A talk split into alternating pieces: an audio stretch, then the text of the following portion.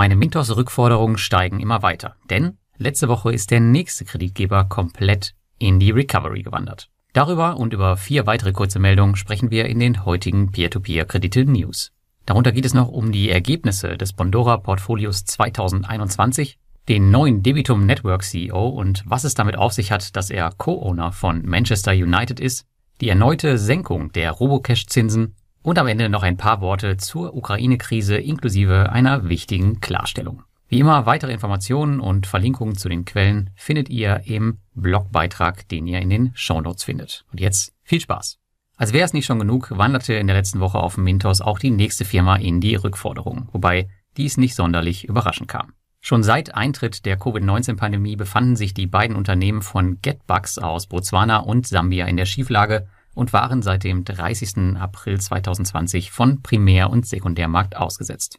Nach mehreren Umstrukturierungsmaßnahmen und auch erfolgreichen Rückzahlungen hat man jedoch die Zahlungen im August 2021 wohl komplett eingestellt. Im Hintergrund hat nun auch der Garantiegeber der GetBucks Botswana und Sambia Geschäfte die MyBucks SA Insolvenz angemeldet. Mintos hat daraufhin jetzt weitere Restrukturierungsmaßnahmen abgebrochen und den fälligen Betrag am Gerichtshof in Luxemburg, die das Insolvenzverfahren überwachen werden, angemeldet. Damit geht der GetBucks-Fall jetzt den offiziellen Weg und Mintos-Anleger müssen den Abschluss des Insolvenzverfahrens abwarten. Mal schauen, ob der GetBucks-Slogan Need Cash, No Problem auch für sie gilt. Kommen wir zu einer etwas erfreulicheren News, denn passend zum Valentinstag gab es von Bondora die pure Investorenliebe. Es ging ein Artikel online, in welchem die Jahresperformance 2021 bekannt gegeben wurde. Man übertraf im Allgemeinen die selbst auferlegten Ziele um 5,5 Prozent und einige Länder hatten dabei einen ordentlichen Anteil. So wurde in Estland das Ziel um fast 8 Prozent übertroffen, in Spanien über 3 Prozent und in Finnland 0,7 Prozent. Die vorher definierten Erwartungen von Bondora, welche bei rund 9,5 Prozent lagen, wurden also deutlich übertroffen. Die estnische Vorzeigeplattform hat damit scheinbar ein ordentliches Jahr in einer nicht ganz einfachen Situation der Weltwirtschaft mit Lockdowns etc. hinter sich gebracht. Ich bin schon wieder sehr gespannt auf den diesjährigen Geschäftsbericht und sehe da jetzt keine bösen Überraschungen für die Investoren. Die News Nummer drei: Der sympathische bisherige CEO der P2P-Plattform Debitum Network, Sergej Demchuk, macht Platz für seinen Nachfolger Henrys Jansons. Ich weiß nicht, ob er euch bekannt ist, aber ich habe Henry sofort erkannt. Wir sind uns nämlich 2018 schon mal über den Weg gelaufen, als ich mit Kolja Barkhorn zusammen in Riga war und erstmals P2P-Plattformen, unter anderem DoFinance, besucht habe.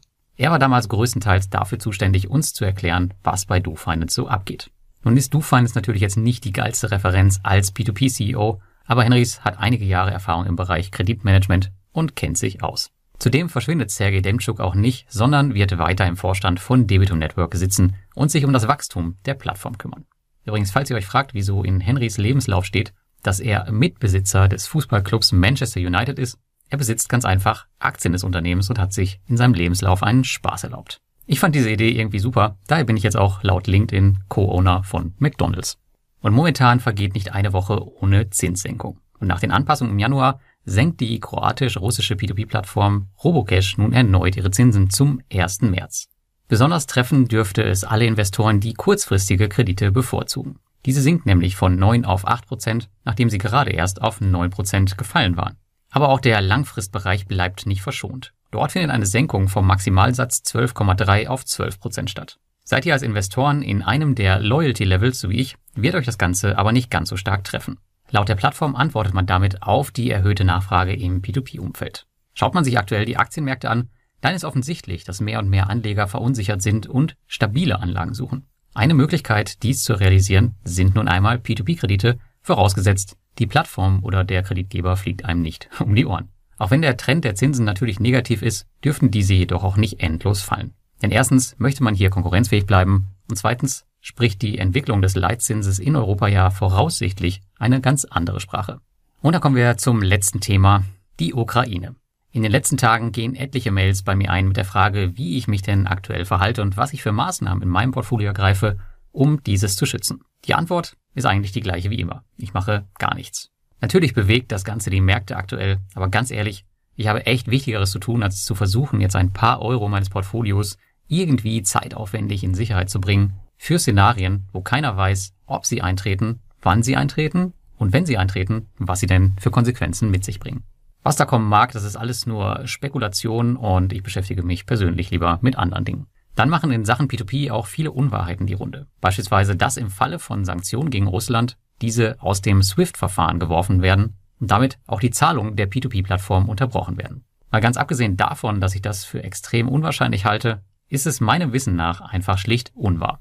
Denn viele der Unternehmen sitzen rein rechtlich nicht in Russland und alle Zahlungen laufen über Konten in Europa. So beispielsweise auch bei Robocash, worüber wir eben schon gesprochen haben. Das bestätigen dieser Tage auch viele P2P-Unternehmen in den Telegram-Chats oder zuletzt sogar in offiziellen Schreiben. Beispielsweise hat Quico diesen Weg gewählt. Es kann natürlich sein, dass hier und da der ein oder andere Euro verzögert sein könnte, aber das ist jetzt kein Grund, in irgendwelche Panik zu geraten.